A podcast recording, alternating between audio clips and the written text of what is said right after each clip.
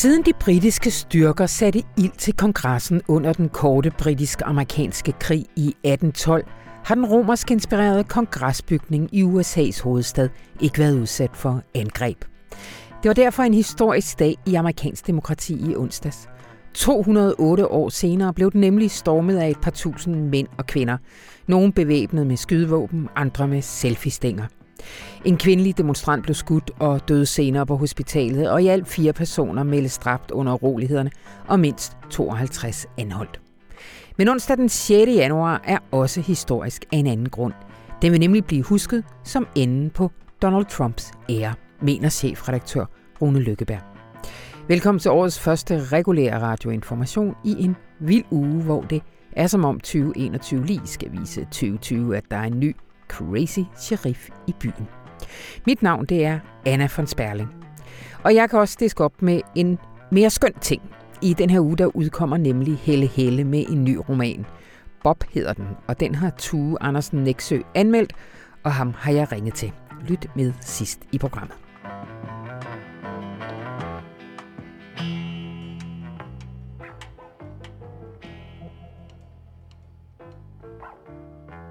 Men allerførst skal vi øh, tale om Støjberg-sagen, fordi onsdag blev en dramatisk dag i dansk politik. De to advokater, som Folketinget havde bedt om at tage stilling til Instrukskommissionens beretning, har nemlig vurderet, at der er grundlag for at nedsætte en rigsret om den tidligere udlændinger og integrationsminister Inger Støjbergs ansvar for den ulovlige adskillelse af unge asylpar, og det er jo helt tilbage i 2016. Og velkommen igennem, Ulrik Dahlin. Tak skal du have. Kan du ikke lige minde os om, hvorfor er det, at det ender med to advokater, og de har også et navn, de hedder Anne Begitte Gammeljord og Jon Lauritsen. Hvorfor, hvorfor ender det der, at de skal vurdere Instrukskommissionens konklusioner? Ja, det gør det, fordi at øh, Folketinget jo skal fungere som anklager, hvis der skulle komme en rigsretssag.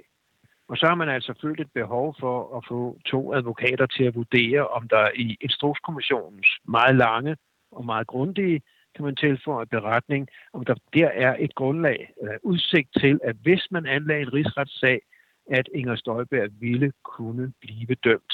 Ja. Fordi der er kun grund til at starte en rigsretssag, hvis, den, om jeg må sige, hvis der er udsigt til, at den kan føre til en dom. Og det har de to advokater, Jon Lauritsen og Anne Begitte Gammeljord, det har de så vurderet, at det mener de, der er. Deres konklusion er sådan en rigtig jura-konklusion, mm-hmm. hvor de skriver, at samlet set er det deres vurderinger, der på baggrund af Instrukskommissionens delberetning er grundlag for at rejse tiltale mod Inger Støjberg, øh, og der er en rimelig formodning om, at rigsretten, hvis altså Instrukskommissionens bevisvurderinger ikke ændres, eller der ikke kommer nye beviser frem, at man så vil finde, at der foreligger forsæt eller grov uaksomhed, og det er så det, der skal til for, at det kan føre til en domfældelse. Ja. Og øh, vi har jo så, jo på linje med andre medier, vi har jo så også fået nogle nye jurister til at oversætte, hvad de her jurister har oversat Instrukskommissionens jurister.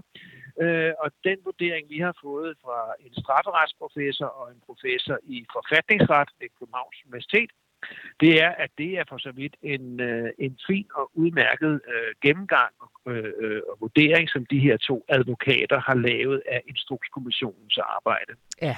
Som en af dem siger, så skal der nu meget, meget tungvejende grunde til, at Folketinget ikke skulle søge, altså skulle anlægge en rigsretssag.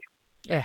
Men det er jo sådan med rigsretten, at det er jo en, det er sådan en sjov blanding af jura og politik, så nu er det juridiske altså velbelyst. Så hvis det er, at der ikke skulle være flertal i Folketinget for at anlægge en rigsretssag, så er det altså ikke en juridisk vurdering i første række, men så vil det være en politisk vurdering. Ja. Personligt har jeg det sådan, at jeg, jeg, vil, jeg vil have meget, meget, meget svært ved at forstå, hvis der ikke kommer en rigsret. Øh, og det skal man se på baggrund af, at det var jo Socialdemokratiet dengang, at de var et, det største oppositionsparti, som er meget ivrige øh, efter at få nedsat en undersøgelseskommission af Inger Støjberg. Og øh, man må ligesom forvente, at når man siger A, og så må man også sige B, ikke? Altså, hvis man vil bruge mange, mange kræfter og meget, mange menneskers tid på at få undersøgt et felt, og kommissionen kommer frem til, at, at Inger Støjberg har øh, øh, handlet klart ulovligt, og man så får nogle jurister til at sige ja, og det ville kunne føre til en domfældelse i, ja. i rigsretten, hvis den bliver nedsat, så kan jeg slet ikke se for mig, at man skulle komme til den konklusion. Det lader Nej. vi så bare være med. Altså fordi lige nu her torsdag, der er stillingen sådan, at Enhedslisten, SF, Radikale, Alternativet og Liberal Alliance støtter en rigsretssag, mens Nye Borgerlige og Dansk Folkeparti er imod. Og så er der de uafklarede, der er Socialdemokrater, men der er selvfølgelig... Grønne, det, det, jeg tror også, de frie grønne gør det. det har de frie grønne? Jeg har set. Jamen, det, de ja. er så blevet glemt her i avisen. Nå for søren da. Hvad ligner det? Vi siger, de frie grønne også er for. Men der er selvfølgelig ja. også det helt store spørgsmål, og det, det er jo Venstre. Hvordan, hvordan står det med det? Ja. Ja, jeg ved ikke præcis, hvordan de har det. Altså tidligere mellem jul og nytår, tror jeg det var, der sagde partiets øh, formand, øh, Jakob Ellemann jo, at hvis der kom en klar vurdering fra de to jurister, som Folketinget har fået advokatrådet til at udpege for sig, jo, at, ja. Øh, ja, så vil man altså, som et parti, der går ind for lov og orden, så vil man støtte det. Og det er jo så den vurdering, der er kommet nu, og den er fuldstændig entydig. Der er ikke nogen slinger i valsen, som sagt de har det som en rimelig formodning, og at der vil kunne øh, øh, øh, føres til en domfældelse. Ikke? Ja. Så der må man forvente, at der også for Jacob Ellemann, så vil man, når man først har sagt A, så må man også sige B. Altså når han har sagt... Og, og det B, det skal siges ret hurtigt, ikke? Fordi det er inden den 20. Ja, altså der er en meget snæver tidsfrist, fordi ministeransvarlighedsloven, som der jo er tale om her, den har en forældelsesfrist på fem år. Og det vil sige, at hvis man tæller tilbage til den 10. februar 2016, hvor øh, denne her undtagelsesfri pressemeddelelse om straks at adskille alle unge asylpar på landets asylcenter blev udsendt, mm. ja, så er femårsdagen, det er jo den 10. februar i år, altså 2021. Ja. Så derfor så skal der man have vedtaget at nedsætte en rigsret, og det skal jo så ske med en lovforslag og betænkning og, og så videre, så videre. Altså, mm. Altså det skal man være enige om. Så de har en meget tight tidsplan, må man sige. Men det vil kunne nås stadigvæk, hvis de to store partier, der ligesom og konservative, også altså Venstre og Socialdemokratiet og konservative, hvis de melder ud i starten eller midten af næste uge, så vil det lige akkurat kunne nås. Men så skal der heller ikke så skal man ikke punktere på, på vejen, resten af vejen. Nej. Hvad vil der ske, hvis det er, at det ender med at være et flertal for en, øh, for en rigsretssag? Hvordan, hvordan, hvordan ruller man så videre? Ja, så øh, øh, øh, hvad hedder det, beslutter man sig for at gøre det, så skal man skrive et, altså en form for et anklageskrift, som man så skal vedtage. Og så skal man jo nedsætte rigsretten, og der, den skal bestå af et lige antal højesteretsdommer og et lige antal af de personer, som Folketinget har udpeget. Der er sådan en lang liste, den kan, man, den kan alle gå ind og finde inde på Folketingets hjemmeside. Øh, og der skal man altså, hvis man nu for eksempel tager, med, jeg er 11 højesteretsdommer, så skal man også have 11 fra den anden liste der. Så der kommer jo nok et koordineringsspørgsmål. Hvornår kan man lige få et vist antal højesteretsdommere til at lave, altså til at beskæftige sig med denne her sag. ja. og, så det kan godt, altså hvis det skulle komme dertil, hvad jeg altså tror, det gør, ja, øh, ja så kommer det til at strække sig over altså nogle år i hvert ja. fald. Ikke? Ja. Øh, og så skal det hele jo ligesom gå forfra. Så skal Inger Støjberg jo have en en advokat, en forsvarsadvokat øh, beskikket, og så skal, altså, der, så skal der jo afhøres vidner og, og så videre, så videre, så videre. Og så skal rigsretten jo foretage en ny og selvstændig bevisvurdering. Øh, det er jo også det, som de her to advokater var inde på, at øh, øh, hvis der nu skulle komme nye afgørende beviser, øh, ja, så kan det jo ændre på den opfattelse af forløbet. Yeah. Men man skal nok lige sige, at de to advokater her siger øh, til sidst, at det opfatter de som meget, meget lidt sandsynligt, henset til, at Instrukskommissionen, at den har lavet et meget omfattende arbejde, og altså har haft, som vi også tidligere har fortalt her i, i radioinformation, de har haft adgang til tusindvis, tusindvis, tusindvis, tusindvis af sider. De har gennemført over 50 afhøringer, og de har brugt mange, mange, mange timer på at udarbejde det her. De to advokater kalder det også for en meget grundig og en meget velskrevet øh, øh, beretning. Så ja. de mener altså, at sandsynligheden for, at der skulle komme nye ting frem, er meget lidt sandsynlig. Ja. Godt, Ulrik, men på det her tidspunkt, når vi sender næste uge, så ved vi jo nok så, om det bliver en rigsretssag. Så kan det være, at vi skal tale ja. sammen igen. Så må du finde på noget nyt at sige næste gang. ja, Jamen, det, så vil der, til den tid vil der jo være så selve den beslutning, man er blevet, eller formentlig vil være den, ja det ved jeg sgu ikke engang, Nej. ja, det vil der nok ikke engang være, men der vil være beslutning, og så kan vi da kloge os lidt på det. Det gør vi. Tusind tak, Ulrik Dahlin. Ja, hej hej.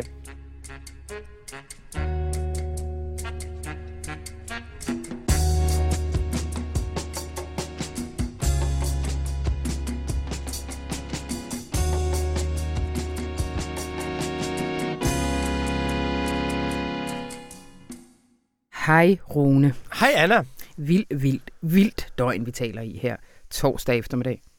Det må man sige. Vi skulle jo i virkeligheden have siddet her og haft en optur over, at måske går Kim Kardashian fra Kanye West.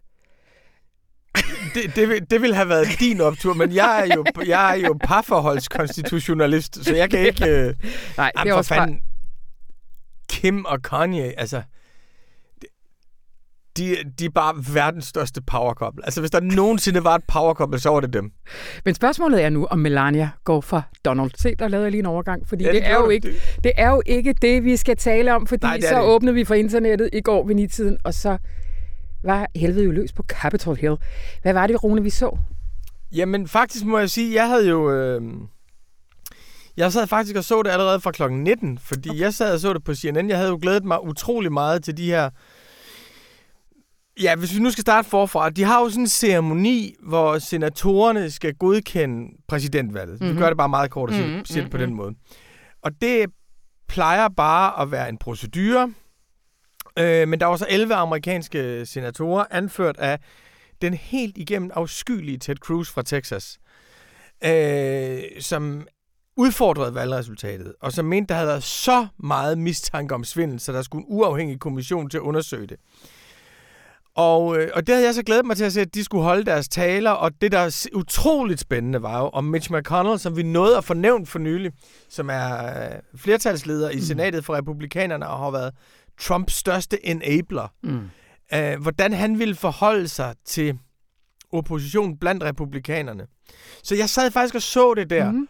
og det første, der skete i går aftes, det var jo, at Mitch McConnell holdt en fantastisk tale. Ja.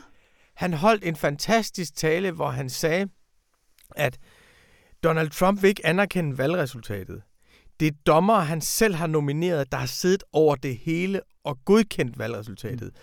Der er ingen skygge af bevis for, der har været valgsvindel den her gang. Hvis vi følger præsidenten her, så ender vi et sted, hvor de næste præsidentvalg, de kun bliver anerkendt af vinderen, og taberen altid vil gå op imod dem. Mm. Jeg har ikke i min, nu er jeg i første person med Mitch, jeg har Ja. ikke i mine 36 år i senatet set så voldsomt et angreb på vores republik. Vi bliver nødt til at leve i den samme virkelighed og dele de samme fakta, og her går grænsen. Ja. Og det var en kæmpe ting. Det var en optur i sig selv, at, at der brød Trump-alliancen sammen. Allerede mm. der tænkte jeg, vi skal lave en forside, der hedder The End of Trump. Ja.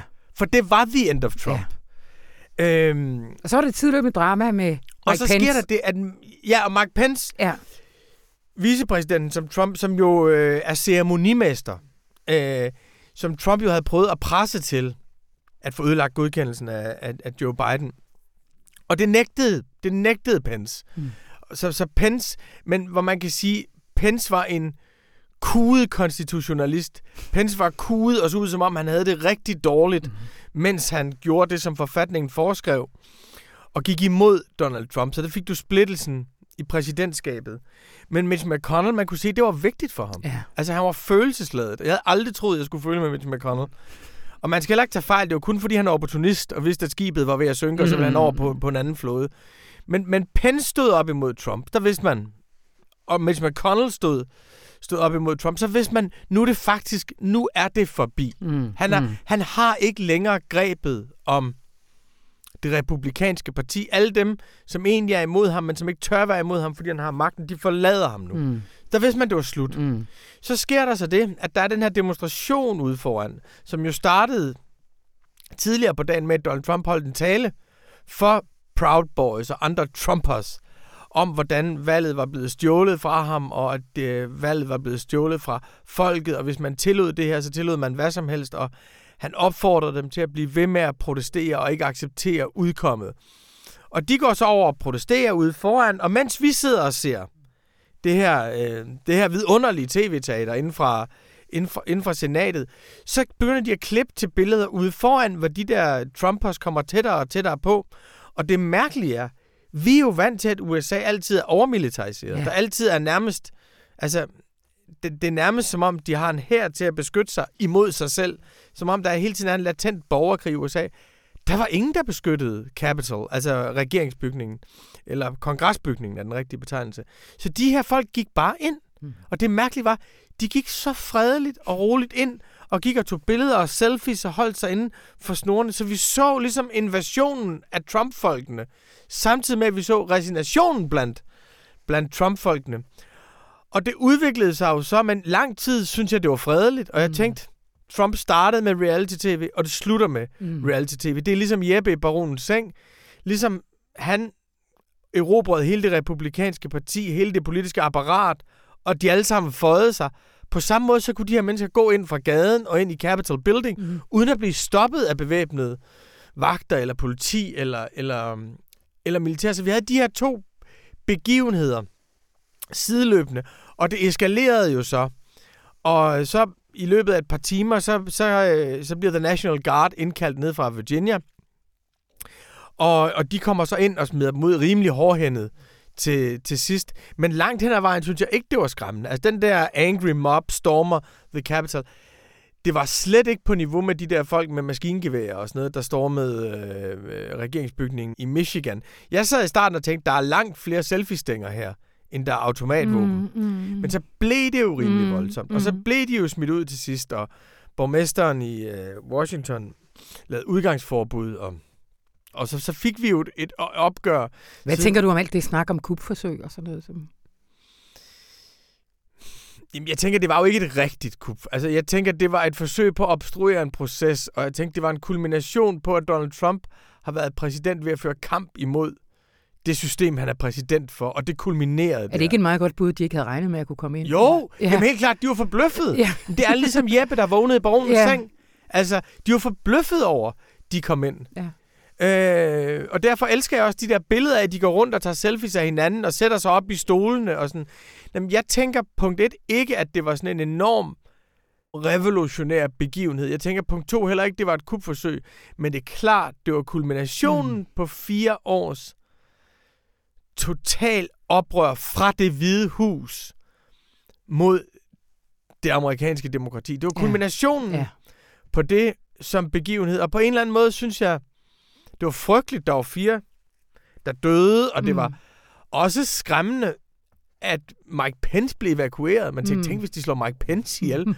og det var skræmmende, at de der mm, folk, der sidder både i huset og senatet, skulle tage gasmasker på. Men jeg tænkte også, Måske er det den her afslutning, som Trump-perioden har brug for. Ja, men, Måske... men, men er det en afslutning? Altså, det er vel det store spørgsmål nu. Jeg synes, der er, der er tre ting, der gør det til en afslutning. Den ene er, at Mitch McConnell undsagde ham. Ja. At The Enablers sagde, nu er vi ikke med længere. Her slutter det. Og det gjorde Lindsey Graham også, sagde, jeg har været med langt, mm. men herfra mm. er det slut. Og det med, at hans egne håndgangende mænd, og det er mænd, vi taler om her, at de undsagde ham, det er den ene ting. Den anden ting er, at det blev så grotesk, så det var tydeligt, at Trump er ikke en lov- og ordenspræsident. Han ja. underminerer lov og orden. Det blev så tydeligt, at det er et destruktivt og ødelæggende projekt, så han jo selv blev nødt til at bede dem om at gå hjem. Altså, ja. han blev nødt til at bede sine egne tilhængere om at gå hjem. Det vil sige, han blev nødt til at stoppe det oprør, som han selv har startet. Mm. Og det blev han foran hele Amerika. Og det betyder i hvert fald, at jeg ved jo ikke, hvor mange af de der 76 millioner, der har stemt på ham, som synes, det her var for meget. Nu forsvarer mm. vi ikke længere Amerika, nu mm. ødelægger vi mm. Amerika. Mm. Men det er i hvert fald nok en halvdel eller, ja. eller, eller to tredjedel af det. Så Trump-koalitionen blev smadret på den nat. Mm. Det er den anden ting, der mm. gør, at, at jeg tænker, det var the end of Trump. Den tredje ting er jo den helt fantastiske begivenhed. Samtidig med, at det her sker, mm. så, så får vi den endelige bekræftelse af, at demokraterne har vundet kontrol med senatet, fordi de vandt begge de sæder, der var på spil i Georgia. Det sker samtidig med det her, at først, først Raphael Warnock, som den første sorte senator, første sorte demokratiske senator mm. fra sydstaterne, vinder mm. det ene sæde, og at John Ossoff, som er en ung dokumentarfilminstruktør, vinder det andet sæde. Og det betyder faktisk, at demokraterne tager hele Georgia, altså en mm. gammel sydstat, den erobrer de. Og det er jo så symbolsk, at Warner kommer fra den kirke, hvor Martin Luther King og hans far begge to var præster.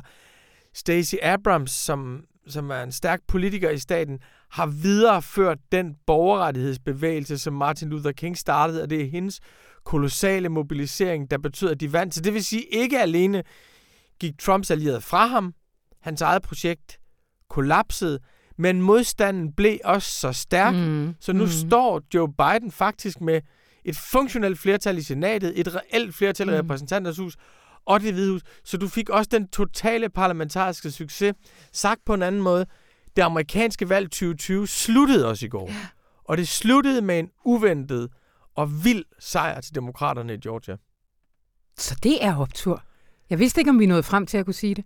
Jamen, det er en kæmpe optur, ja. og jeg synes også, at altså det der med, om historien bevæger sig fremad, eller den ikke bevæger sig fremad, det med, at vi fik en sort præsident, og så fik vi en, en hvid mand, der ville smadre alt, hvad den sorte præsident stod for, der tænkte, tænkte man, at skridtet tilbage var større end, mm. end skridtet fremad.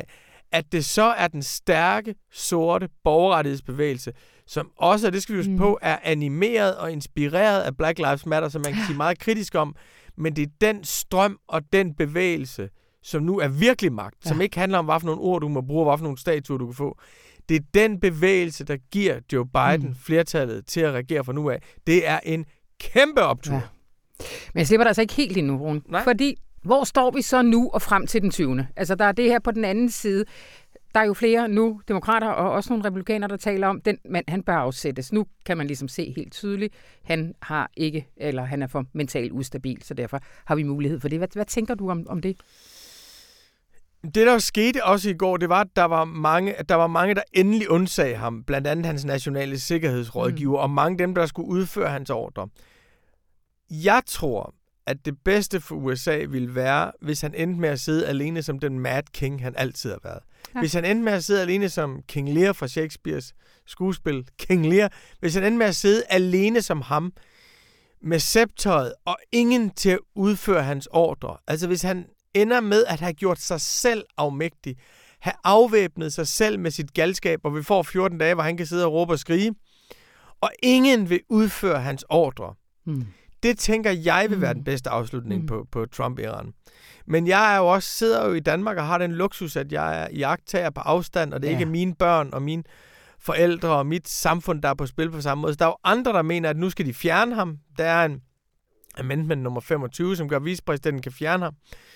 Jeg tror ikke, det er godt for Amerika, hvis man fjerner ham på den måde, lige inden han alligevel skulle ud. Nu har han jo også selv anerkendt sit ja. nederlag, faktisk, Trump. Men der er jo en anden skole, der vil sige, at han er simpelthen for farlig nu. Nu skal vi have ham ud, så han ikke starter en krig, eller han ikke sætter militæret ind mod sine egne. Øh, og, og det er jo dem, der har mere på spil, end jeg har. Det vil de sige. Yeah. Jeg vil sige, at det bedste for nationen, det er det kompromis, som er, at Trump falder af sig selv, og hele verden kan stå uden omkring at se det. Mm. Og Melania flytter til Florida og starter sit lille firma og giver et interview ligesom Diana. Ja, og, og det interview giver hun til Dagbladet Information, ja. fordi vi har siddet her så mange gange og tænkt, altså, er der en ting, Trump har været god for, rigtig, rigtig, rigtig god for, så er det jo bogbranchen. Ja. Fordi alle dem, der har været tæt på ham, de har solgt ham gennem deres bøger. Jeg så en opgørelse, at der, der, har, at der er blevet lavet 1200 bestseller ud af Trump, Trump-regimet, så Trump har jo givet bogbranchen et helt nyt liv. Og jeg lover dig, Anna, at det vil kun blive vildere nu, fordi nu får vi alle hans enablers bøger om, hvordan det var at være, ja. at være inside. Og den bog, vi glæder os aller, aller mest til, det er Melanias bog. Præcis. Tusind tak, Rune Lykkeberg. Det er mig, der takker.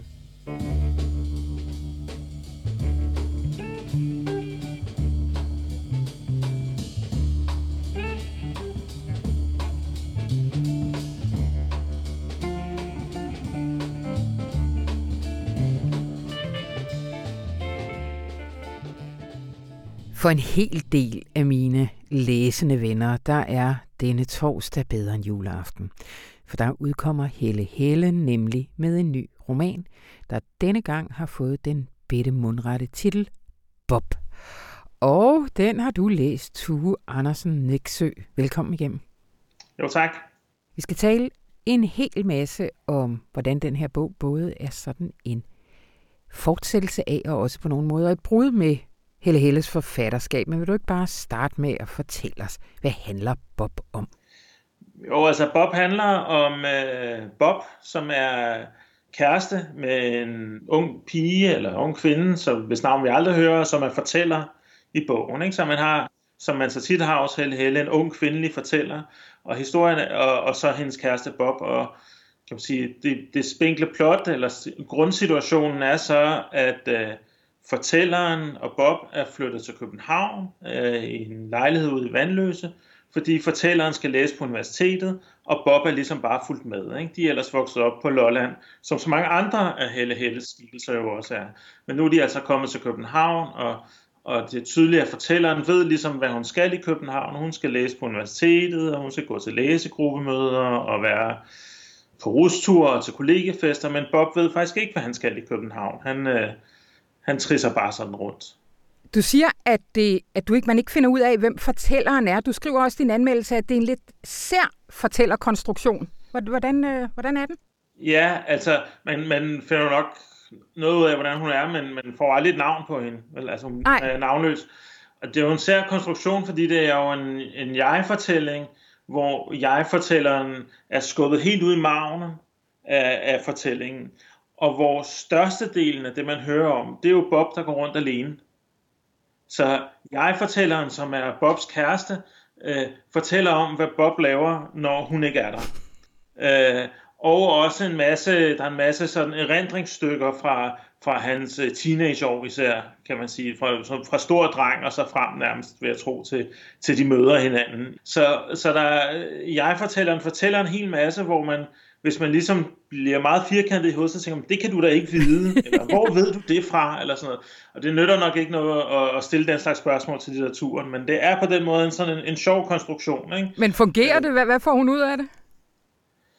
Ja, altså, øh, den gør det jo, at man, man får en fornemmelse af det forhold, der, der er mellem dem. Øh, og man får måske også alligevel et, et blik på hende, som man ikke ville have fået ellers. Fordi egentlig så, altså man kan jo beskrive sådan en historie på mange måder, det er jo en udramatisk historie, men på en måde er det også en historie om, at jeg fortæller en svigter, eller ikke er der. Og hvis se det udefra, så kunne det godt have set ud som om, at de faktisk har, øh, ligesom, at det var et forhold, hvor hun glemte ham. Ja. Fordi der er sket så meget nyt. Men, men sådan virker det slet ikke, når man læser det på den her måde, og man også får glemt fra, selvfølgelig fra deres hverdag og deres, deres ømhed med hinanden. Ikke? Ja. Øh, så jeg tror, der er sådan noget med, tonen og stemningen, der bliver anderledes, fordi der pludselig optræder jeg, og især jo et vi, når de laver ting sammen. Ikke? Vi mm. gjorde det, vi gjorde det, og sådan noget. Ikke? I de passager, hvor de så er sammen. Mm.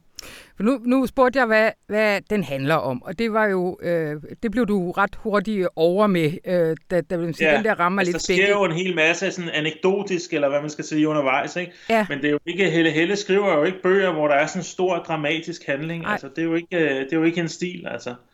Men hvad er det så for nogle temaer? Er det en kærlighedsroman? Øhm, jeg synes, den ligesom mange andre Helle Helles romaner, eller i hvert fald flere andre, så handler den om at stå der mellem ung og voksen. Ja. Øh, og øh, ligesom på en måde ikke, så man kan ikke gå tilbage til barndommen, men, men voksenlivet er også bare ligesom noget, man egentlig på en måde ikke vil, eller ikke kan, eller ikke har driften eller viljen til at træde ind i. Ikke? Mm. Og det, så, det er jo meget det, som, som man får indtryk af, af, af ham her Bob, der ligesom, der står et sted, øh, han ville så gerne kunne se fremad, men han bliver ved med at se bagud. Ja. Ikke? Øhm, altså han ville så gerne ville på en eller anden måde. Han ville så gerne have et projekt med sit liv og vide, hvordan han gerne ville være voksen og læse det eller det eller det. Men det kan han ikke finde ud af. Han, ligesom, og det kendetegner ligesom alt omkring ham, det er, at han, han vil ligesom ikke rigtig noget, men han ville enormt gerne ville noget, så han er enormt deprimeret over ikke at ville noget. Ikke? Ja. Øhm, og det synes jeg jo er, det er jo et tema eller en stemning, som Helle Helle har skrevet om en del gange før, ikke? og som er et af de der sådan urmotiver eller urtemaer i hendes forfatterskab, i Rødby Putgarden eller i uh, det, der burde skrives i nutid. Ja. Øhm, men det er ikke kun sådan øh, det her urstof, som, øh, som går igen. Der er også helt konkret nogle personer, der ligesom vandrer fra de to romaner, du lige nævnte ind i den her. Ja, altså... Øh, Bob er undervejs, mens de bor på Lolland, og inden øh, fortælleren og Bob bliver, bliver kærester, så er han lige en kort overgang kæreste med en af skikkelserne fra øh, Rødby Putgarden, nemlig øh, storesøsteren Tine. Øh, og man kan sige, at fortælleren minder øh, i virkeligheden enormt meget om... Altså, i pressemeddelelsen til romanen, der står der, at det er den samme person som i de, altså Helle Helles forrige roman. Ja. Men øh, hun minder i virkeligheden også om øh, øh, fortælleren i øh, Dette burde skrives i nutid, som jo også har startet på universitetet mm. på, på dansk eller litteraturvidenskab. Jeg synes, det er lidt uklart, om det er det ene eller det andet. Det er jo heller ikke særlig vigtigt. øh, øh, som ligesom også har startet på universitetet og lige er i den der livsfase, hvor man øh, bryder op hjemmefra og, og begynder at skal have et forhold til byen. Ikke? Men hvor øh, hovedpersonen i øh, den burde skrives i nutid har det enormt svært med det skift.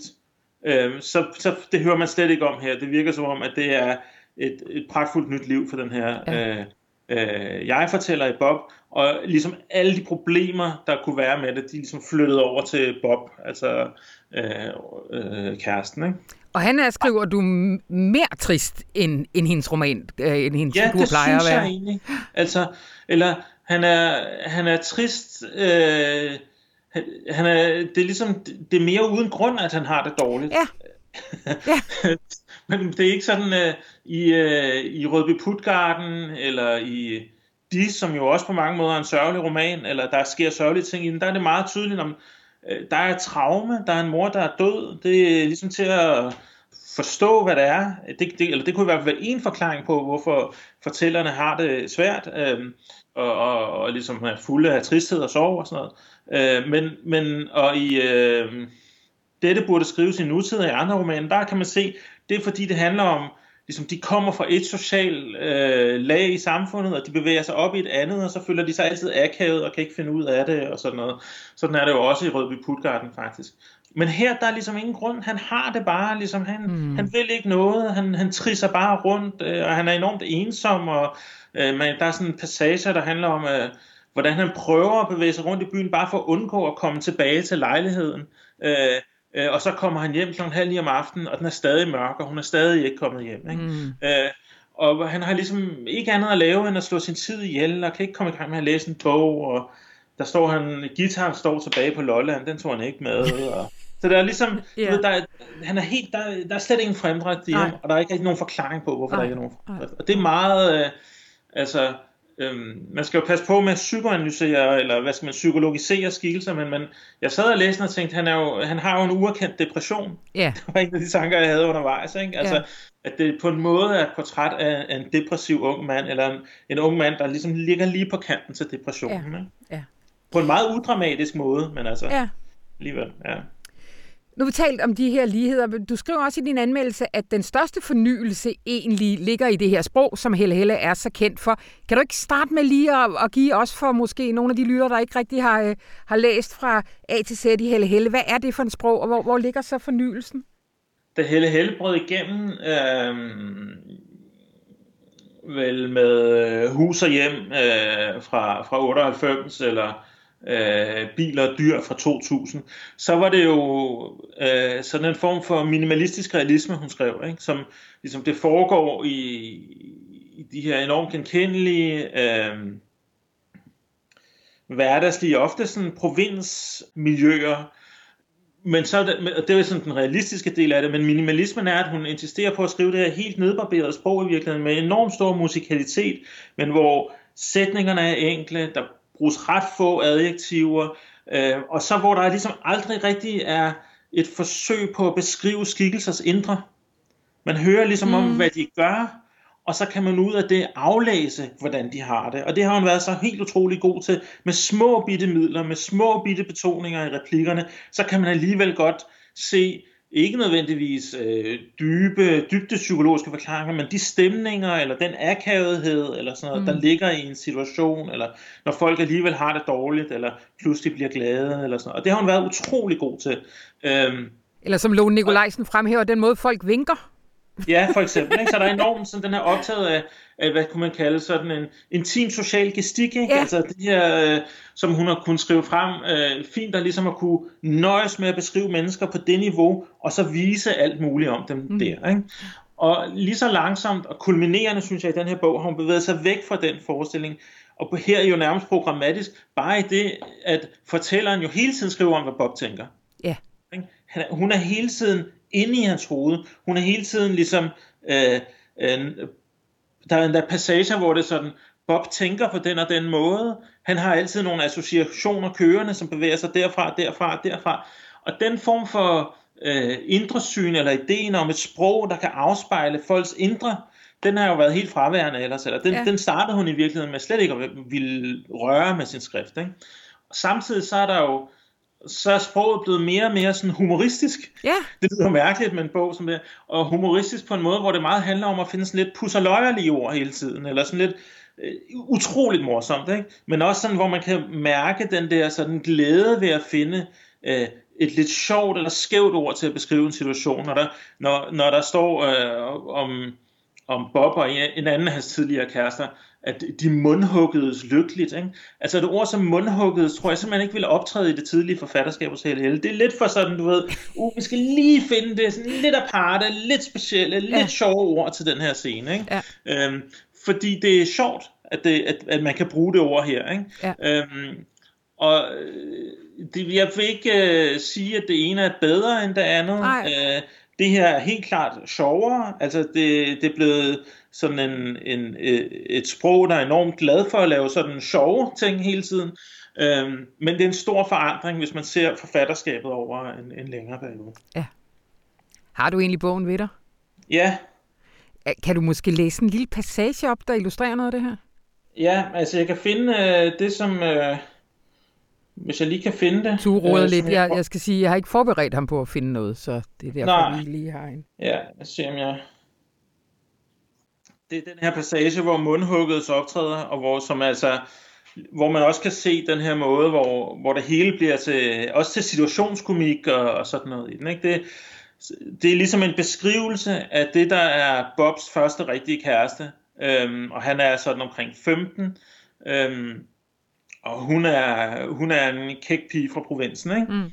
Og der står så, hun var ellers ikke bange af sig, havde engang enehendigt skræmt en indbrudstyv væk. Hun havde været alene hjemme en sommernat og hørt ham pusle i det halvåbne vindue. Hun var sprunget op fra sengen og havde råbt, Hvad tror du, du laver? En anden gang spiste hun et helt franskbrød. Forholdet varede to måneder og syv dage. De var også på endagstur til Lübeck, mundhuggedes lykkeligt over en kirschtorte.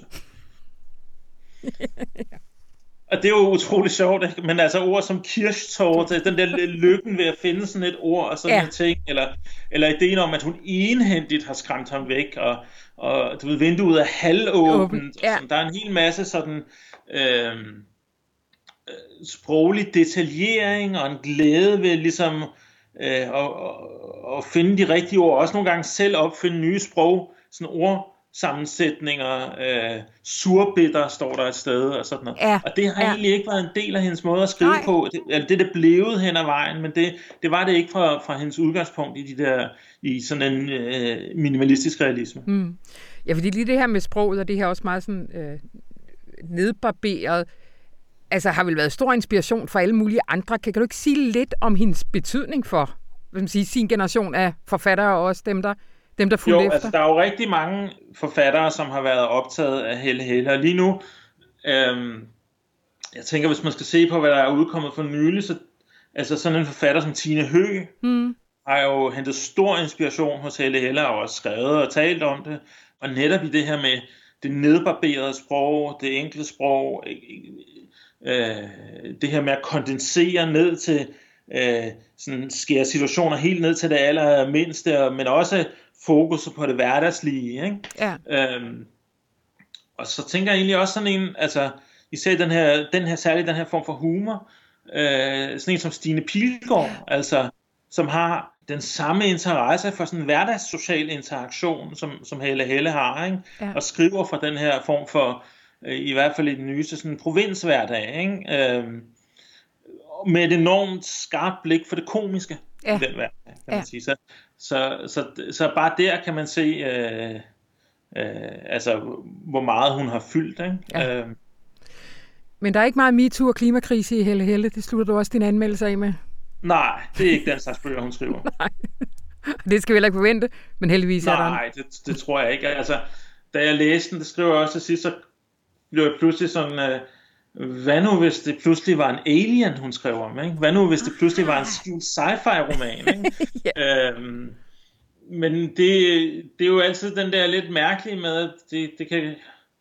På den ene side må man jo anerkende det projekt, som er der, ikke? og hvor, mm. god, hvor godt Helle, Helle skriver, og, og, og komponerer sine tekster og sådan noget. På den anden side, så er det jo et, et helt bestemt projekt, hun har og har haft hele vejen igennem. Og det er også et projekt, som, som har en helt bestemt idé om, hvad, hvad gør litteratur, og især hvad gør litteratur ikke? Hvad beskæftiger litteraturen sig ikke med? Ja. Hvad, hvad, hvad, hvad, og, og det kan man altså, det synes jeg også, man kan mærke i den her roman. Ja. Ikke?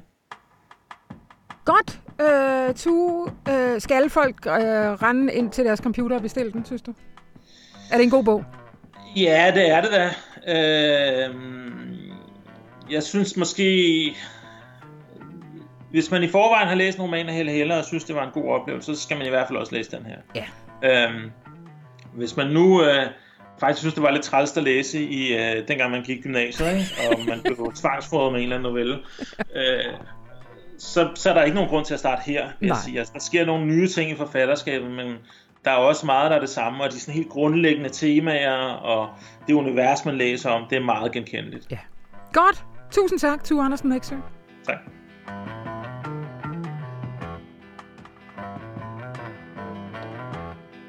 Og det var, hvad vi havde valgt fra denne uge. Årets første almindelige radioinformation. Uh, vi har selvfølgelig en ny i næste uge, og i næste uge igen, og i næste uge igen, og i næste uge igen. Det kan man regne med, og det glæder jeg mig i hvert fald til. Og jeg håber, du vil lytte med. Uh, mit navn det er Anna von Sperling, og det her program det var som sædvanligt klippet gedint og sobert af Anne Pilegaard Petersen. Og så ønsker jeg dig bare en rigtig dejlig weekend. Hej hej.